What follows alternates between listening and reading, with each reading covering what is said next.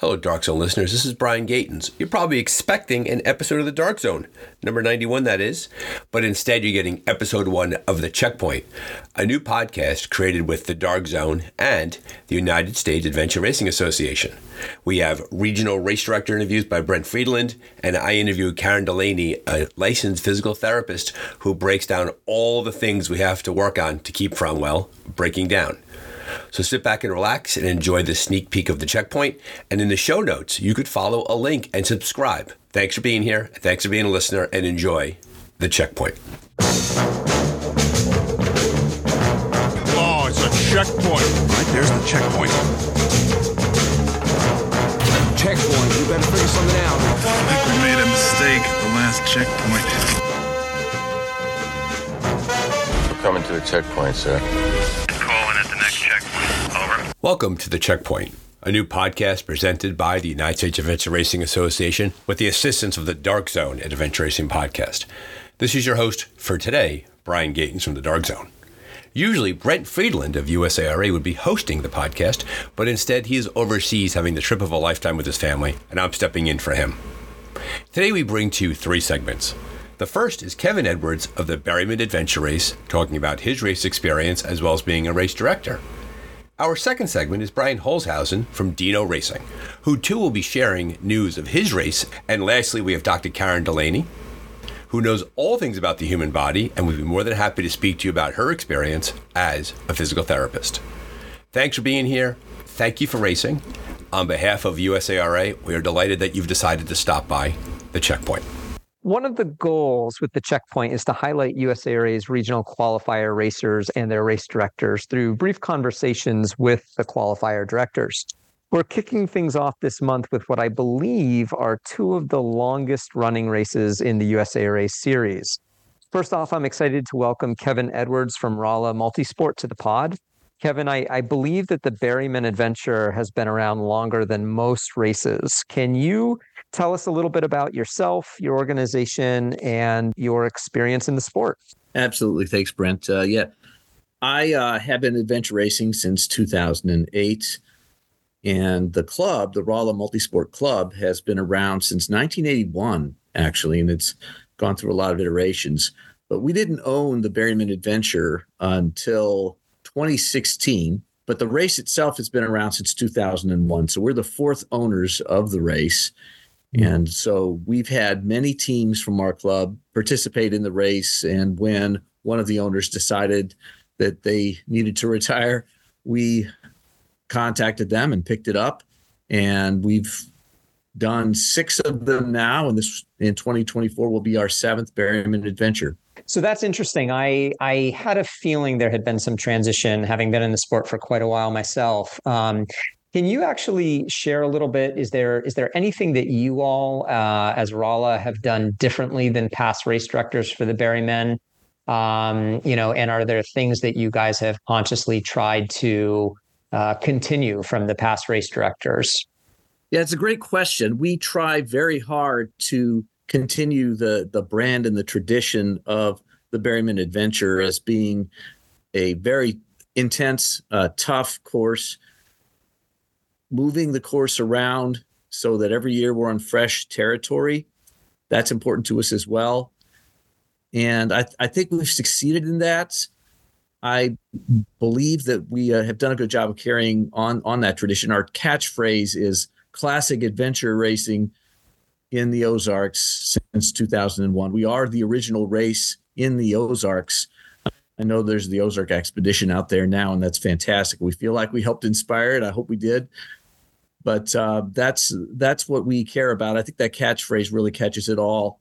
I've heard amazing things about the Ozarks in general as a place to race, um, going back years and years. So I know there's a rich tradition of the sport in that area. Can you uh, maybe share a little bit with listeners uh, about what they could expect from the race? Maybe a, a little bit about how long the race is, kind of what your style is in terms of course format, um, are there any disciplines that you uh, especially like to highlight or are highlighting in this year's edition? Yes, I, would like to talk a little bit about the Ozark terrain because that's really what we're here to highlight. Um, I personally grew up in the woods, and I'm sitting here in the woods now because after uh, being out in the in the world a bit, we moved our family back here and built a house in the woods in the Ozarks, and I just love this part of the country.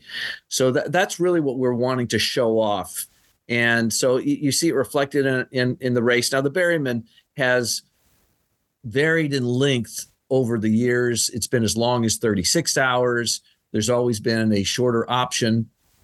Currently, ours is 20 hours for the long course, eight hours for the short course, and then we have a beginner's course that's six hours, and it's it's made distinctly for uh, for beginners. What we want to emphasize is is this amazing countryside uh, the the Ozarks is a is a plateau in the middle of the Great Plains that's split between Arkansas, northern Arkansas, and southern Missouri. So it's a vast area. That plateau's been cut up over hundreds of thousands of years by rivers and lakes, both above ground, below ground. So there's caves, there's springs, and there is very challenging rocky terrain. And we will give every racer that comes out a taste of all of that. Yeah, it sounds amazing. Like a really diverse, uh, diverse wilderness to to play around in for 20, 24 hours or so. Um, you know, I think you mentioned this is the the sixth or seventh edition of the race under your banner. Um, is there anything that you are particularly excited about with this year's course? Yeah, I, am excited about a couple of things about it. I, I don't want to say though because I don't want to give away too much. I, I will say though that uh, racers are going to get wet this year, and and they'll probably be uh, uh, uh, be wet in the dark. I'll say that okay. much. And I, I think that uh, the the the biking is always challenging, but this year's no exception there. And yeah, it's it's our our courses are are never very linear. This course is probably a little more linear than we usually do, hmm. but it's still going to be uh, loaded with decisions to make. When you say it's not uh, particularly linear, do you guys do like a mix of kind of mandatory and optional checkpoints that kind of adds more route choice in there and strategy for different levels of teams? Well, our philosophy is we, we will make sure there are plenty of flags out there. And by that, what I mean is that most years, even the elite teams do not clear the course. And and that's no reflection on them. We do that on purpose. We like to see all the racers come in about the same time near the end and the winners are almost always determined by the number of checkpoints. So uh, that's and and we really believe in in making teams think and make decisions. So uh, our ideal course would be one that's it's very Rogani. You're going to be out there deciding which flags to get, not how to get all the flags and uh, many options as, as to what order you do things in. I almost never have mandatory flags in, in these races. And I know I've succeeded when after the race, you see all the, especially the, the top teams, sitting around the fire, um, talking about the decisions they made and the strategies they've used, and, and just um, sharing a lot because they all had to uh, make a lot of choices. You know, for newer uh, people to the sport of adventure racing, when we use the term Rogaining, uh, Kevin, I think you explained it pretty clearly. But just to reiterate, you know, this usually means that there's, um, you know, a, a, certain number of checkpoints, and it, you really can go get as many or as few of them as you want to, and as you know, your training and navigation experience allows you to. Which, you know, my one of my final questions is going to be, um, or would have been, um, you know, what would you say to beginners considering signing up for a, a, relatively long race? And it sounds like your course design is is very welcoming to all levels. Would you uh, would you agree with that? Yes, especially since we do offer the three different lengths. Right. Uh, the the eight hour length it will be every bit as intense as the twenty hour, but just shorter but the six hour will not be as intense. So if you want a taste for the support you can you can do that six hour race. We give you six hours to do it. That one if you have much experience at all you will clear it. It stays all pretty much around uh, the headquarters uh, gives you a lot of choices as to what directions you want to go. You go out and bike a little bit, go out and, and do some land navigation, uh, but you're not going to be far from home. You're not going to get lost doing this, but you're going to get a feel for what it's like. Uh, one final question, and uh, you know, I think you've highlighted that there's some uh, you know, technical biking and plenty of navigation. But are there any other tips you would give potential racers? Um, you know, things that you think uh, people should focus on with their training or preparation to get ready for an event like yours? Yeah, one thing I'd say is that because the the the area of the state that we're in this year, there won't be much single track.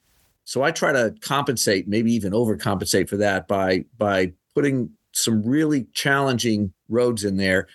The state of Missouri opened up logging roads to mountain bikes uh, about a year and a half ago, which has really allowed us to put some ugly, ugly roads into the race. So I guess one piece would be if you think you're going to come out here and do this on anything other than a mountain bike, there's probably going to be sections of the course that you're going to be walking your bike. So mm-hmm. that's one little nugget. Uh, the the other thing I'd say is that the the rivers out here are very windy.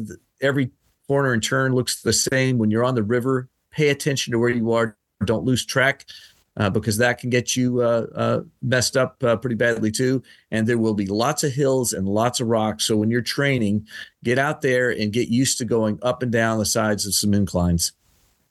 Great.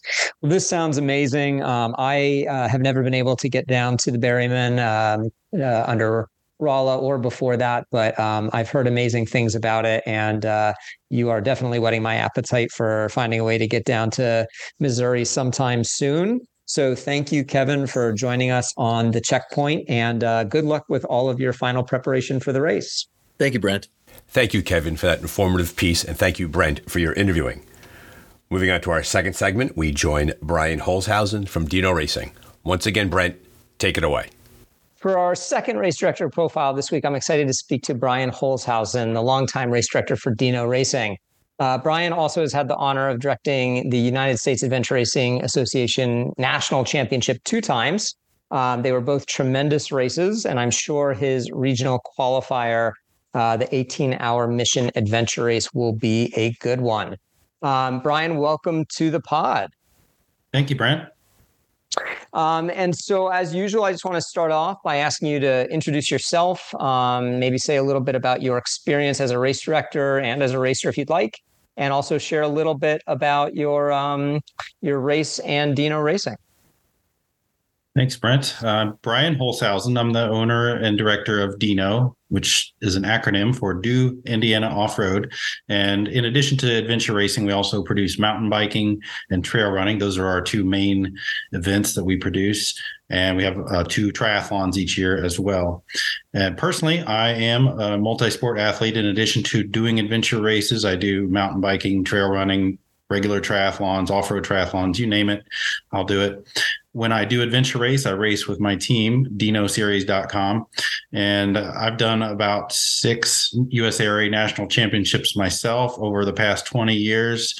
And I've actually directed three of the national championships. The first one was in Western Maryland, and then we've had two in Indiana since then.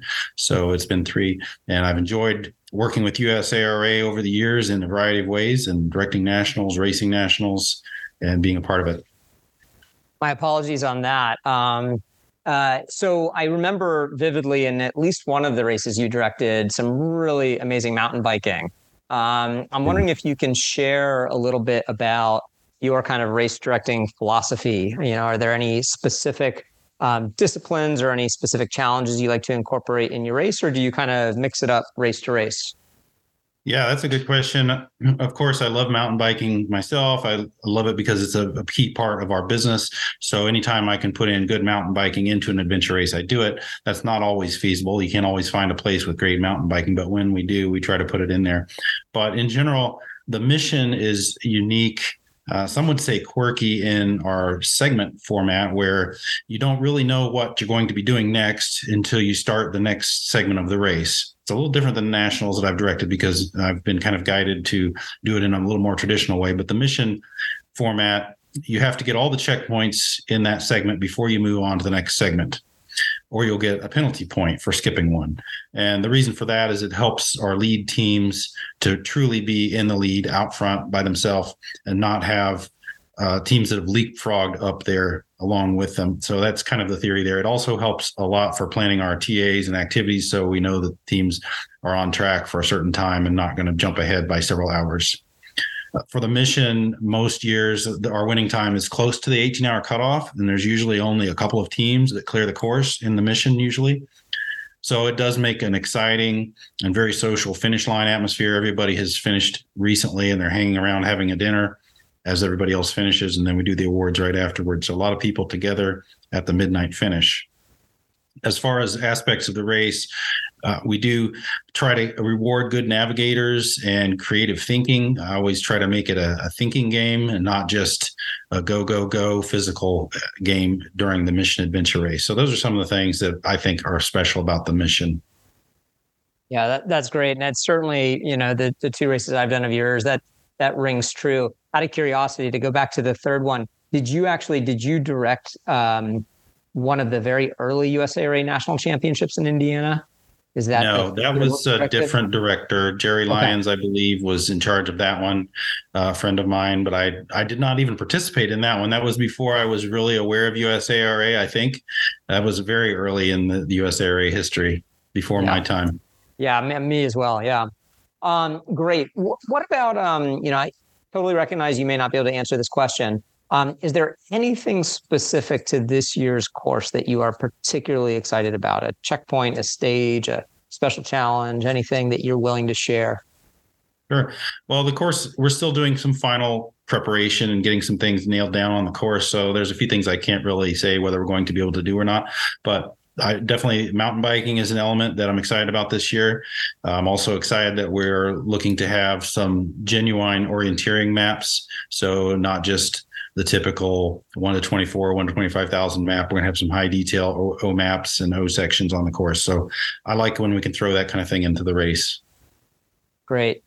And uh, my last question for you is um, beginners. You know, regional qualifiers, obviously, there's a lot of focus on the fact that they are uh, races for people trying to qualify for nationals. But of course, as a race director myself, you know, even at regionals, you're usually going to find a large number of, of newer racers or you know maybe people that have done sprint races but not not one as long as as an 18 hour race um, what do you do to make the race more accessible for those that maybe are a little unsure about jumping into the deep end here um, and do you have any um, advice whether it's for newer racers or you know older racers any advice for things you think people should be doing to prepare for the mission yeah, good question. Of course, we do have our four hour beginner race, which we really truly tailor to beginners and we will help people along. We'll give them a lot more advice on course and help and tips in, than we do during the 18 hour because most of the 18 hour participants do have a little bit of experience usually. But that said, the 18 hour race is fairly beginner friendly in most cases for the mission because of the layout with segments. It's typically sort of a loopy type of event most times. Once in a while, we'll be able to throw a long point to point type of section in, but it does have some loops. So what that means is that a team can go through the loop, and if they just can't continue, they'll they'll be able to finish and be an official finisher, not have to be driven in a truck off the course, which is no fun for anybody. It's usually manageable that they can get back to the TA, start, finish, and call it officially finished. So, as I mentioned, most teams don't actually clear the course, but they're still finishers. It's all the score that you get on the course.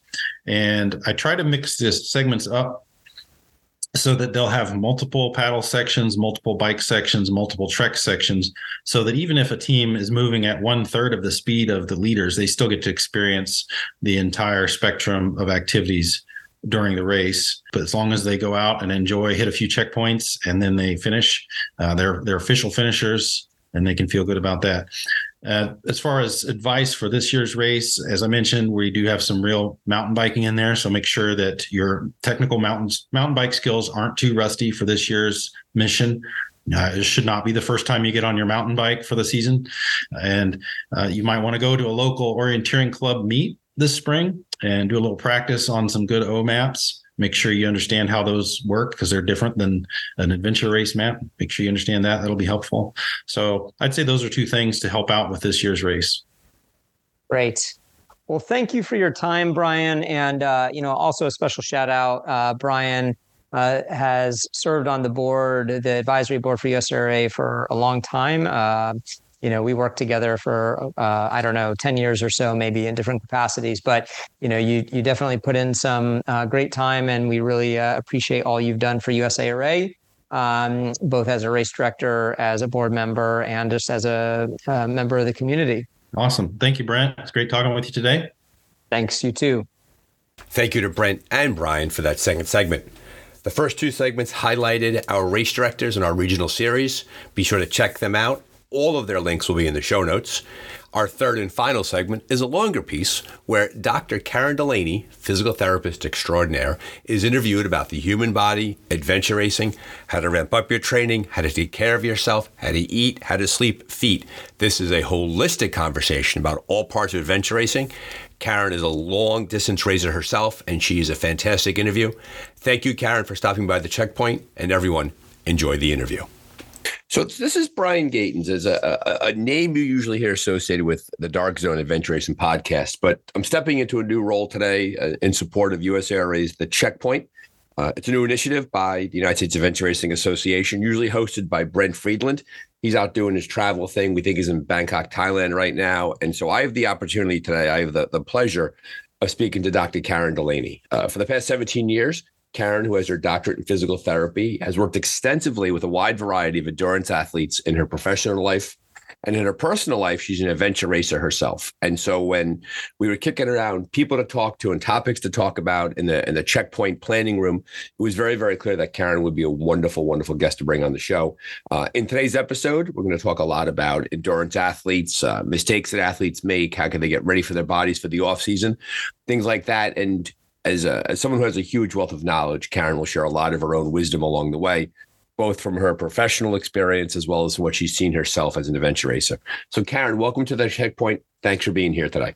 Yeah, thank you for having me. It's an honor to be on this for the first, especially for the first episode. First episode, right? We're, we're getting yeah. this off the ground. You know, the uh, USARA, uh, under leadership of Mike Garrison, is working really hard to grow people into the sport. You know, we, we, think we have a bit of a moment coming with the Arthur the King movie, and and the sport is the regional series and USARA uh, doing so well, and the Worlds and Ecuador's hosting this year, and it's great stuff. It's great stuff. You know uh, the first question I'll lead off with this is that as someone who lives in this Venn diagram of two worlds, that professionally you work with athletes who who injure themselves and who need to get better, and then you yourself as an endurance athlete. As you think about those two worlds kind of coming together, what advice would you offer to the aspiring adventure racer when it comes to ramping up their training to get involved in, in longer sport stuff?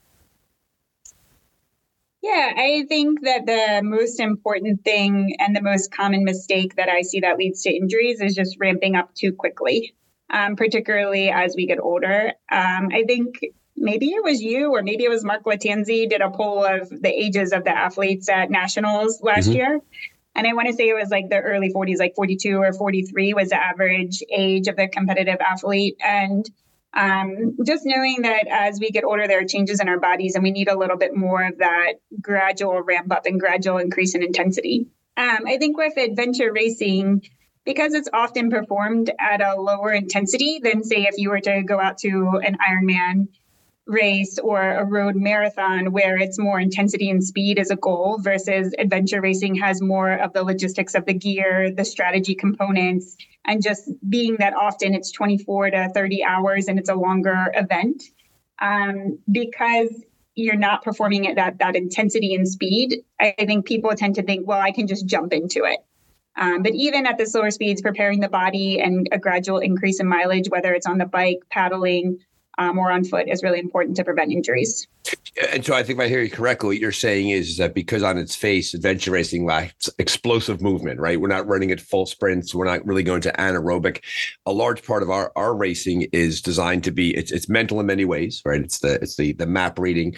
It's also somewhat emotional. It's working with your team, but then the physical, people fall into the trap of thinking that because they're not running as hard as they have to run or they're not living in zone five, that they kind of they they they kind of let their guard down a little bit when it comes to that, and as a result, they jump into things too quickly. Yeah, I think that's probably a common mistake that adventure racers could fall into. I also see it a lot with ultra runners, um, ultra marathoners. Um, a kind of similar idea that you know, oh well, I, I was running slowly and I only did 20 miles, you know, and and usually that's what kind of can lead to these injuries that kind of creep up onto us. And usually we see it about two to three weeks after uh, error in our training programs. So it's often hard to associate with that ramp up it's like, wow, I've, I've been doing the same thing for two or three weeks. But then when you look back and you see that that sudden spike in training, um, that could be a big cause of injury. So it takes that long for an injury to catch up with you? You're talking 14 to 21 days. That's why usually we associate injury with like, oh, I hurt myself today. But you're saying that actually started much earlier in the training cycle. Oftentimes, yeah. Um, and it could be due to numerous reasons. So, um, in particular, like any kind of bone stress reaction injury can take a little bit of time to ramp up to. And it can also be based on our energy availability and how well we're refueling and um, kind of helping our bodies build back up after we're breaking them down.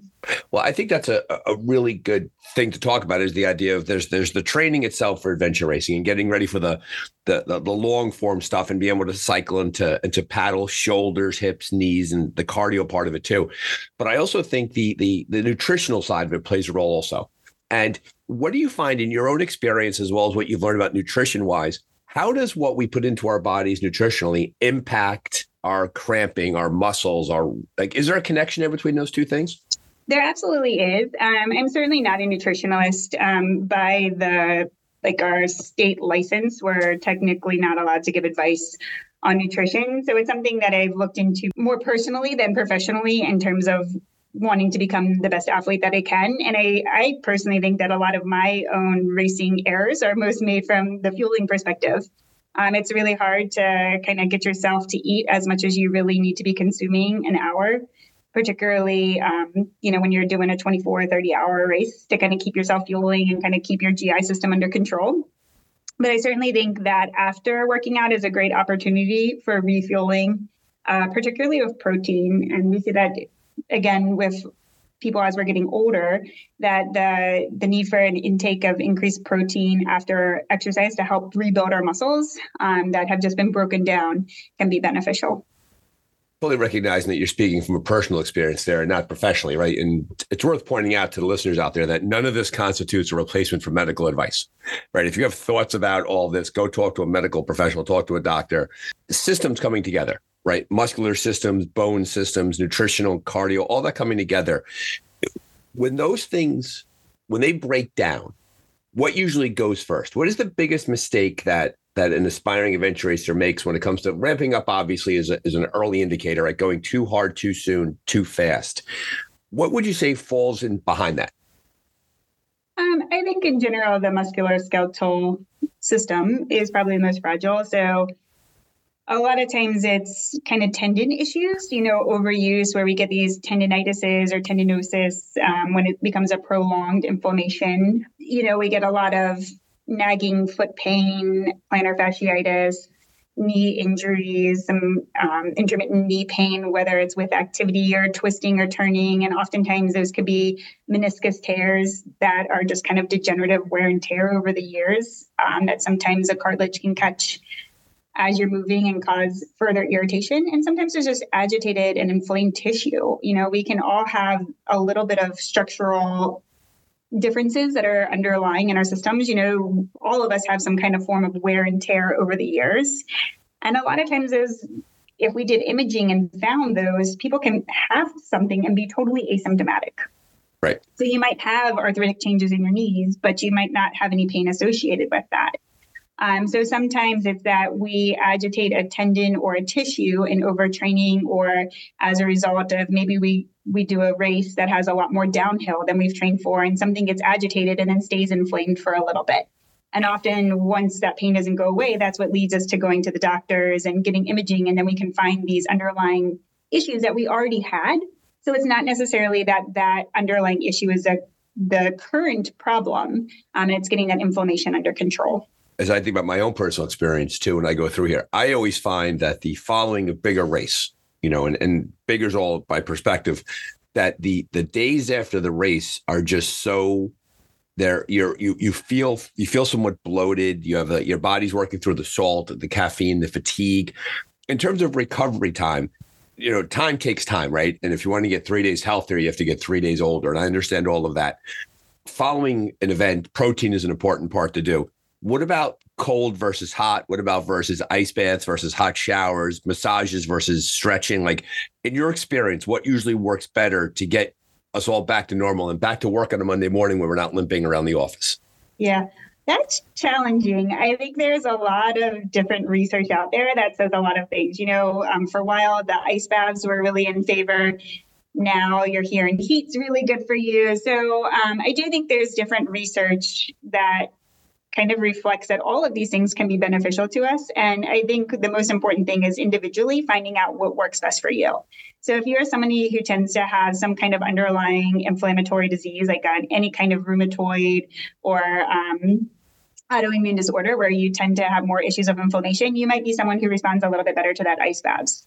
Um, versus if you're someone who just gets really tight then sometimes that heat can help relax the muscles. So I think there is a little bit of variability in through there. I do think that consistently after exercise, they're finding um, that not being totally static and uh, sedentary is helpful. So some kind of form of light motion. So you know maybe it's not going for runs for that week, but maybe you're going out there for a little bit of walking and doing some of those dynamic stretching exercises and doing some light foam rolling um, and self massage techniques. I think there's a little bit of individuality within that. Um, but finding some kind of routine that you're continuing to move, that you're giving some kind of light input, whether it's light stretching, dynamic mobility, light massage, or light foam rolling. And I think as athletes who kind of enjoy to suffer, I mean, our sport's a little bit about that type two fun. Um, it's also remembering that when we're doing these things, that when you're foam rolling, it's not about going as hard as you can, as often as you can. You know, a light amount of stimulus is actually just as beneficial as kind of drilling yourself with it. So you you know you should be doing these things to tolerance, and it shouldn't be an all-out kind of mechanism in terms of restoration. So you make an interesting point, right? And for the adventurers that are listening to this podcast, we in general have a certain personality profile where we don't we don't necessarily lives lives that are absent of pain.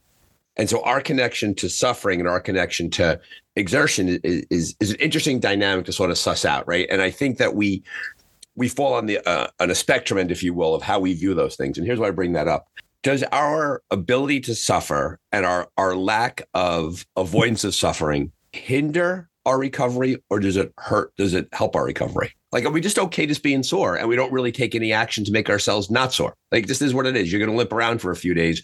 And therefore, are you suggesting, recommending, once again, not medical advice, that you have to avoid the desire to sort of sit there and suffer on your couch and instead you have to get moving? You have to do something to aid in your own recovery. I think that this goes a little bit of both ways on that. Um, so I definitely think that when I'm working with athletes that are rehabilitating, specifically um, after more major surgeries, they tend to do really well because they're used to understanding what a little bit of discomfort is, or you know, knowing that sometimes there's going to be a little bit of pain when you're in the rehabilitation process. And so if it's immediate, kind of like a post-operative acute surgery, um, and we're just beginning the phases of rehabilitation. That sort of sharp pain, I always don't want people to push into. But if it's like that stretching pain, that muscle soreness, like athletes get that, right? Like they can come to a session, they can work hard and say, hey, my muscles are sore, and understand that that's very different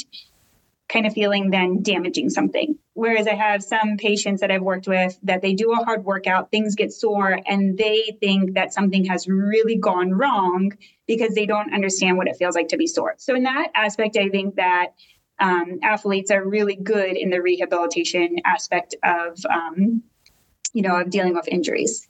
I do think that also as athletes, we do expect some soreness, but it's understanding what kind of soreness is okay and what kind is not. And I think part of it is like, yeah, we're used to having tired legs or our muscles are sore. And that's part of being an athlete, but also knowing like, hey, my legs have been consistently sore. You know, I added in some strength training and now when I go to run, I'm feeling a lot more fatigue. You know, sometimes being able to read into those cues and understand when you're doing too much and exerting yourself you know too much and adding too much into the the fire there that you need to back off a little and i think that's sometimes harder to, to discern when you're used to having pain and yeah, then I, you see the people who get injuries and because they're used to having some sort of pain don't deal with them because they're used to like oh running should hurt or yeah you know I, I biked a lot this week i should be in pain um, and so those kind of people tend to not deal with injuries. And then, you know, several months go by and all of a sudden something that might have been able to clear it pretty quickly if they had sought treatment for it um, has now kind of progressed and it's more of a diffuse pain. It's spread to a couple of different joints. And, you know, then it's going to take longer for that to clear up.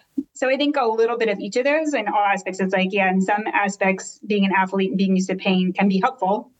But I think also sometimes it can cause us to push through things that maybe we should get addressed a little bit quicker. And that's a human nature thing, right? What is what is one of our greatest strengths can be also one of our greatest liabilities. Yeah. And our ability to sort of push through that pain, through the suffering, through the agony of it, that comes back to bite us because in reality, we should have said to ourselves, this is not something that I should toughen out. I shouldn't just sort of grit my teeth here, but I should go for something. And I think I hear you correctly is, and everybody is an individual. So it's hard to figure it out for, there are no hard and fast rules here, right? Important thing to point out you have to know your own body and you have to know like this is normal post race kind of I'm, I'm, a little creaky i'm a little sore versus i've never experienced this before and this is a thing and i have to do something about it. And what's interesting is is that you only begin to know that when you begin to bump up against legitimate soreness. Yeah. Right? I, I always think too and and and i and you're the person with the doctor right? Doctor so feel free to smack me down if i say this here. I've always found my experience has been that working with people who are newer to endurance sports is that they are they are too quick to think that normal soreness is injury. And as a result, they kind of they they walk away from the sport pretty quickly because they're not used to being in any sort of pain, any sort of soreness. And as a result, they never give themselves a chance to get on the other side of that and enjoy the benefits of increased fitness, increased ability, the ability to be a different person. Yeah, and that's where that doing too much too quickly can really come into play. You know, if you do too much too quickly and you get really sore from it, yeah, you're not going to want to do anything because your legs are super tired, they hurt. Um, versus if you can kind of gradually ease into it and keep ramping up what you're doing by gradual increases, then I think you're less likely to kind of fall into that like all or none category of, well, I tried this and now I can't do it because it was just awful and I felt terrible. Um, versus that gradual increase kind of is like, okay, this is bearable. Um, and I can I can do a little bit more next time. Yeah, so I think I that's where that can come into play. I used to go to a local gym, um, and it was it was not CrossFit. I've never I've never done CrossFit. To all the CrossFit heads out there, more power to you. But this was a high intensity kind of a place, right? And it was 45 minutes of and the warm up was five minutes, and then you were into it. And from time to time, new people would would come for their first class. And one thing that the instructor always said at the end of the class, and he was great, he would say to that new person, "You feel pretty good now. You're going to feel sore tomorrow, and you're going to feel terrible the day after. It's gonna go away." Give and then you would, and then it would be sort of people that would come back on day three, day four, but you had to get through that initial your body and then over time our bodies develop tolerance and they develop endurance and that stops being such a big deal. But i remember yeah. that was a specific piece of advice that he would give to everybody who passed through the class. Yeah that's great. And like and again to what you asked earlier some of those things that you can do again increase your protein intake maybe take that hot bath that night with you know something like epsom salts or something that's relaxing to your muscles hydrate well, make sure that you're drinking lots of water, do that dynamic stretching. All that can kind of help you get over that little bit of soreness a little bit quicker to get you back out there. I also think to a piece of advice that I would give to the newer racer who's who's who's jumping into the sport. People, when people get a taste of adventure racing, they just love it, right? And they can't race enough, and they'll they'll jump up quickly from a six hour race to twelve to a twenty four hour race. Recommendation that I would make, and I'm curious as to your thoughts on it, to avoid that injury potential going from six to 12 to 24, and maybe going even a 30 hour race, they probably want to focus on going more steady during those races. And they might give up some places, might give up some checkpoints, but they have a chance of finishing that race feeling good enough about themselves that they're not destroyed. And therefore, they're able to come back the next time. Would that advice make sense to you? Yeah, I think so. And I, I, think it depends on your history as an athlete. You know, are you talking about someone who's already been doing Ironman triathlons and has a history of doing a lot of endurance and speed? I think that's going to be a little bit different than your person who has maybe done a sprint triathlon and then wanted to transition to adventure racing. Likewise, if you're somebody who's done a lot of um, maybe ultra marathons or longer foot races and then you're transitioning, I think it really is going to depend on your athletic backgrounds um, and how much time on your feet, time in the saddle that you've previously had. Um, and I do think, you know, one of the things, and I am totally guilty of this myself, you know, when it comes to the paddling portion of races, I think it's kind of often dismissed in terms of the training. It's often harder to have the accessibility to training. You know, if you if you don't have a indoor ergometer or simulated kayak paddling setup at your house, you know, to get to the water and to paddle year round is a little bit harder. And I think that's one of the elements that we are like, oh, I can I can muck through this. You know, I'm strong. I'm an athlete. It's it's only four hours in the boat, but I think that's when you got to get to see a lot of, you know, maybe elbow tendonitis, um, issues with the shoulders, and that's where that gradual ramp up can be beneficial. You know, as, as a lead into that, and I, I, you know, very few. First of all, if they made an affordable paddle ergometer, we'd all buy them, right? We could use them, and you could convert a an erg C2, but that's like all sorts of mechanical stuff that's beyond a lot of us. The role of strength training and staying healthy for the for the for the and let's come back to the older athlete a little bit. What what is the what is the physiological impact of consistent state, uh, strength training as you get older? Yeah, well, in general, we start to lose muscle mass. So pretty much every decade after like mid 30s, so starting in our 40s, we're starting to lose muscle mass, and it's something that if you don't train strength training to to keep up your muscle mass, it's going to deteriorate and you're going to lose muscle mass a lot quicker. Um, so the best thing that we can do to slow that is to keep up with a consistent strength training program. Um, so I think absolutely like a twice a week strength training program is pretty important to all athletes, um, particularly like you said, people in their 40s and over. Um, another thing that we lose as we get older is our um, power, our ability to to be explosive. And I think that that in adventure racing can come into play when we're jumping over a creek, um, or if we have to quickly lift up something and carry it, or kind of force our bikes over our head as we're bike whacking up a hill. Um, so I think that doing that strength training and doing a little bit of light power in that can be beneficial for those things. What would you think about like what are some of the worst things that people can do? You know, we've mentioned the idea of nutrition, the idea of going too fast too quickly. If you're in an adventure race and you're looking around and you're seeing some individuals do certain things and you kind of go, "Ooh, that's going to be kind of tough on them down the road." What what would you say someone should absolutely have to avoid during a race? Again, this is tough because I think there's a lot of individual um, individuality in that. Um, I think every athlete has a unique body and a unique skill set that um, sometimes they can get away with things that other people can't get away with. So I guess my number one would be comparing yourself to other athletes. Um, I think it's really easy to jump on Strava and be like, oh, this person did this workout, and oh, well, this person's also training for a 40 hour race, and I saw them do X, Y, and Z. Um, and getting into your head that you should be com- doing the same workouts. Um, but I think understanding your own strengths, understanding your own weaknesses, understanding how your body works. Some athletes can have really high volume and be okay with that. And other athletes, if they try and do high volume work, they just start to have one injury after the next. So a little bit is finding your own personal balance and kind of integrating that strength training, um, where you need to spend more time. Are you someone who can get away with a lot of foot miles, or is your body going to start to break down? Like, do you need to spend more time on your bike because every time you try and ramp up your running, you're starting to get injuries? You know, so I think kind of knowing your own history um, and knowing what works best for your own body and then holding to that and not trying to sway your mind when you see your teammates or people from other teams doing something different. I would say is probably my number one. And, and that's a really good piece of advice you, you brought up right there. As, aside from the idea that comparison is the thief of joy, right? Yes. When you that's that's a very common saying.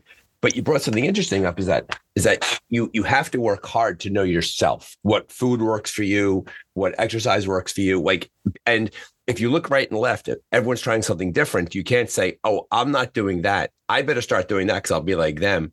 That could be a super individualized approach. I'm that athlete that needs to eat, or I'm just a crying mess. yeah, yeah. Or I'm the athlete that that my what I've learned about myself is is that my my my body my ability to digest kind of shuts down a little bit late in a race, and the thought of actually eating coming across the finish line is is almost repulsive to me. I can't go right from walking off the course or being in a transition area and putting food down right away.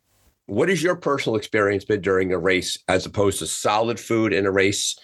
More like the gooey stuff and then like liquid. Do you later in races, what do you like to what do you like to feed yourself? Um, so I'm working on that. I think for the amount of training that I do, one of my um, one of the things that I could really work on to race a little bit better and perform better is my fueling. And I think I notoriously under fuel. I have a really sensitive GI system, always have. Um, so it's been tricky for me to work with that and finding out what works and what doesn't work. So I'd say I haven't fully nailed that down. Um, this past year, I had knee surgery, so I've been out of racing for about a year now. And in that, um, as I'm ramping up my running, currently training for a 50K, I've been playing more with the liquid nutrition. Um, specifically, I tried, um, I'm doing uh, what's called precision fuel. I recently started, I think it's a little bit more liquid based than the average gel or goo. And I'm finding that it works very well for me. So I'm kind of excited and interested to see as I transition to the longer things. You know, that's fine for going out and running for three or four hours. I'm not so sure how I'm going to feel for 24 hours. Um, so I think it'll probably be a mix of using more of that, but then also mix up some real food. What is your take on sleep? Definitely more sleep. I think right now a lot of research is really honing in that sleep is um, super important, particularly for athletes. And again, this all depends how much sleep you need depends on a little bit on, on yourself personally. It also depends on are you more of an elite athlete where you're out there for hours a day, really, you know, grinding it, or, you know, are you more our average adventure racer who has a full time job and is also racing? Um, but that being said, you know, it's like when life gets busy, when we're stressed at work, a lot of us look to sports to make ourselves feel better you know, I know when I have a really stressful day, it feels so great to get out there and go for a run and just kind of lose yourself in your run and get those endorphins pumping and feel better. Um, but sometimes when our life is really stressful and really busy, what we should be doing is spending a little bit more time sleeping and maybe doing a little bit less intense workouts. Yeah, that's an interesting point you bring up, right? That sometimes the thing that we use to lower our stress levels increases our stress levels because mm-hmm. we don't recover via sleep. And so you get into that that that devil's cycle. Yeah. Where it's like you don't you don't sleep enough, you eat poorly, and you and and I found myself too, and this is and this might be a good topic for us to talk about going into the holiday season next year.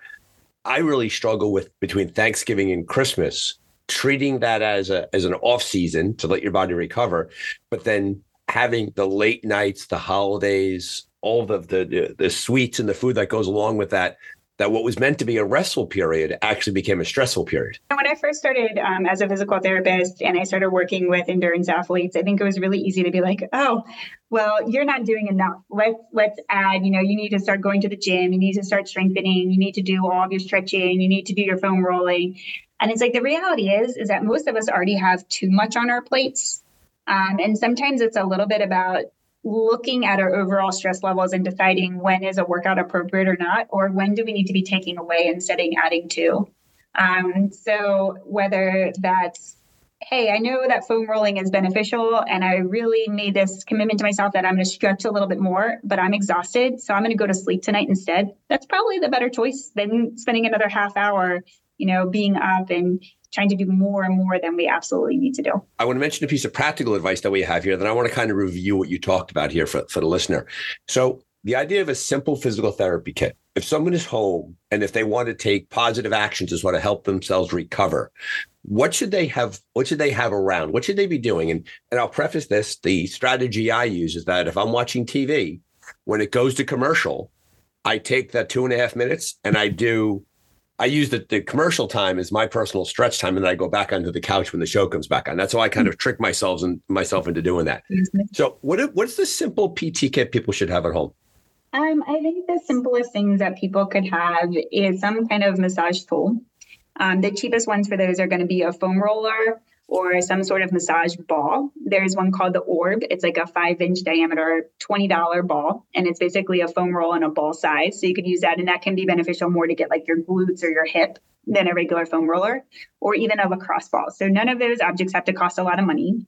Certainly, there are other variations of them. There's all kinds of trigger point balls and various foam roller densities. And you can go from spending 10 to 15 dollars all the way up to probably $75, 100 dollars for any of those. I think just getting something that you like. Different people have different tolerances to different pressures. So understanding like hey i'm someone who really likes that firm higher density versus someone who doesn't like that. So whatever is your comfort level for that. So a massage ball or foam roller i think is most important. And i think often doing that self massage can be a little bit more beneficial than just static stretching um, so, in terms of impacting our muscles, keeping them pliable, to enable proper range of motion that could be really beneficial. The other thing that I would have in my toolkit is some sort of resistance band. They sell a lot of like the thick cloth bands now. You can buy a packet of them for 20 bucks on Amazon.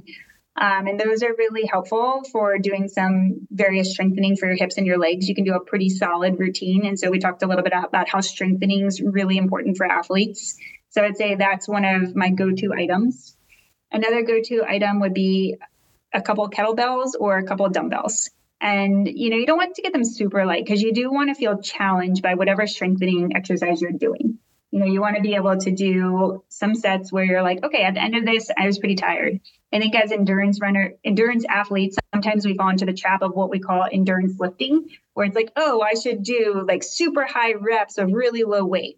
We use that in the rehabilitation model for acute injuries to allow tendon adaptation. But after that, you to get stronger, you need to be lifting heavier weights. So having a handful of things in your house, you can be creative. If you don't want to go out and buy weights, some people use cinder blocks. Um, some people use heavy jugs of um, like they take their laundry detergent and pour sand or something. So you can be creative with that. Um, but those three things would probably be my most important in a go-to like home PT kit. So uh, I've been keeping a rough list during our conversation here of the, the points that we want to hit. So I'm going to share them back with you and let me know if we left something out here. Well, first things first, you talk about the idea of sleep. That sleep as as you get older, and sleep as you as you, it's completely. You have to look at sleep as a recovery tool, and not as being lazy. That when you sleep better, you sleep more, you're better. Quick question: caffeine intake. What's been your experience with that? Do you avoid caffeine? Do you have a cup of coffee in the morning? Do you do you drink it all day?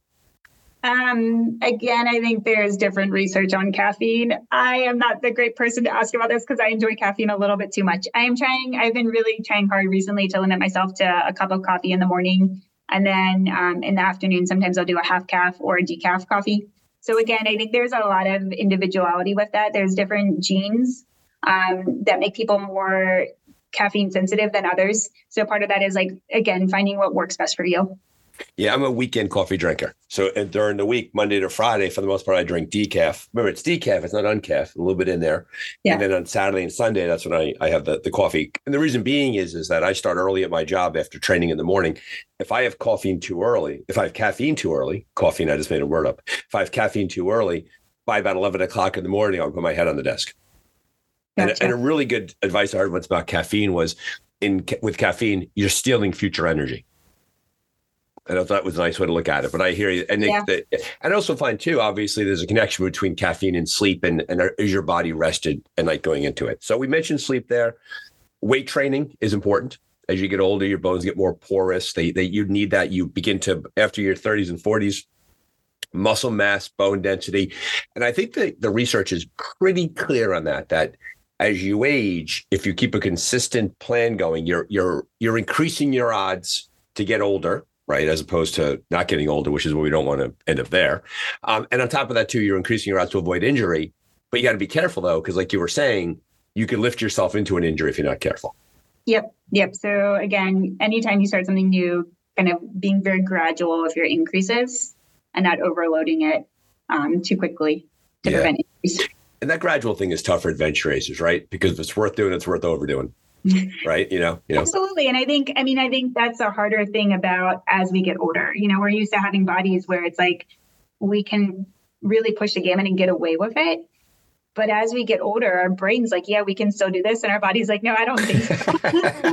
And i i you know i am definitely guilty of that myself. And and i think part of the hard part of being an adventure racer is that we don't always know what our races are going to entail you know so it's like if you're signing up for an ironman again or a marathon i keep using those as examples because those are more about speed and you know very much what you're in for you know the exact distance you can look up the elevation change on the course and you know how to train for those events right. And adventure racing, like I've had races where I'm like, okay, I kind of know the standard breakdown. Oftentimes in a 24 to 30 hour race, you're looking at about, you know, 20 miles of paddling, approximately 20 to 30 miles on foot, and then about 60 miles on bike. It's kind of a standard breakdown I've noticed over the years. But I've gotten to races and it's been like, okay, we're going to spend 40 or 50 miles on foot. And it's like, oh, well, I haven't trained for that, you know. So I, I, do think that that's part of the sport, and that we do have to have these bodies that are really strong to be resilient against when we come across that, because we can't always predict exactly what we're training for. And I think that's a it's a delightful side effect of being an adventure racer. The idea, and I think there's a spillover effect into your your atom racing life. The fact that we we involuntarily do a sport that we walk into an unknown situation, expect to manage it, is a great metaphor for how we live our lives, right? Because any any day you turn around, something could be going upside down, and you have to figure it out. So I think you're you're spot on there. I mean, we haven't even talked about it. We let's not get into it too deeply because this is ours. Foot care. We haven't even touched on foot care, and and you know the idea of that. And that probably future episode we'll talk about that a little bit because feet just get chewed up during adventure racing, and nothing is sadder than someone who is fit and strong and ready, and they just don't take care of their feet. Yeah, for sure. I've seen, you know, again, I've been doing uh, outpatient orthopedics for almost 17 years. I've worked with a lot of feet. I've worked with a lot of feet that are post operative, um, feet that can't, with people that like maybe have some kind of disease where their feet are impacted and they can't really care for their feet. By far, the gnarliest feet I've ever seen are volunteering in the middle of um, endless mountains. people coming into the, you know, coming in to the checkpoints and just their feet are just a mess. Yeah, it's a little, little shout out to our friend Jesse Tubb. Yeah. we know you're out there, Jesse, and we are listening, but we still, but your feet, your feet do heal, so we, we know that. Um, and so we mentioned the idea of knowing your body. We talked about that, and the idea of um, idea of not comparing too. That it's it's one thing to, to look at a fellow racer's activities and their decisions and how they grow as a racer, but realizing that very often is individual specific. Yeah, definitely. I mean, that's that's part of the fun of the sport, right? It is a team sport, so more minds together, more different types of bodies together. Like, absolutely, you can come up with some great training plans and days and adventures. Brian, I know you and Jim are always on these epic adventures together, um, and and that's part of the fun of this type of racing. But it's also kind of knowing when you should back off a little bit and not just be doing it just because somebody else is. Exactly. And I agree with you. And I think that it's, I, I think you're right on there. And this is for the, the checkpoint episode about the psycholo- the psychological nature of this, the idea that the, um, your, your adventure racing career will be much less joyful if you're constantly looking to beat somebody else. The biggest opponent is yourself by a mile. That's who you have to worry about. And after that, it's all it's if you if you catch the next person, so be it. But if you're going out there to go beat that person into the ground on the other team, now keep in mind this is for the citizen racer. You know, you go into a world championships; those teams want to kill each other. That's okay. That's the that's the, that's at that level. That's the pointy end of the spear. But for the citizen racer, folks who are PTs, folks who who work in education like I do, you, you can't just be looking to knock somebody off the podium every single time. It's a it's a your your exit will be quick from the sport.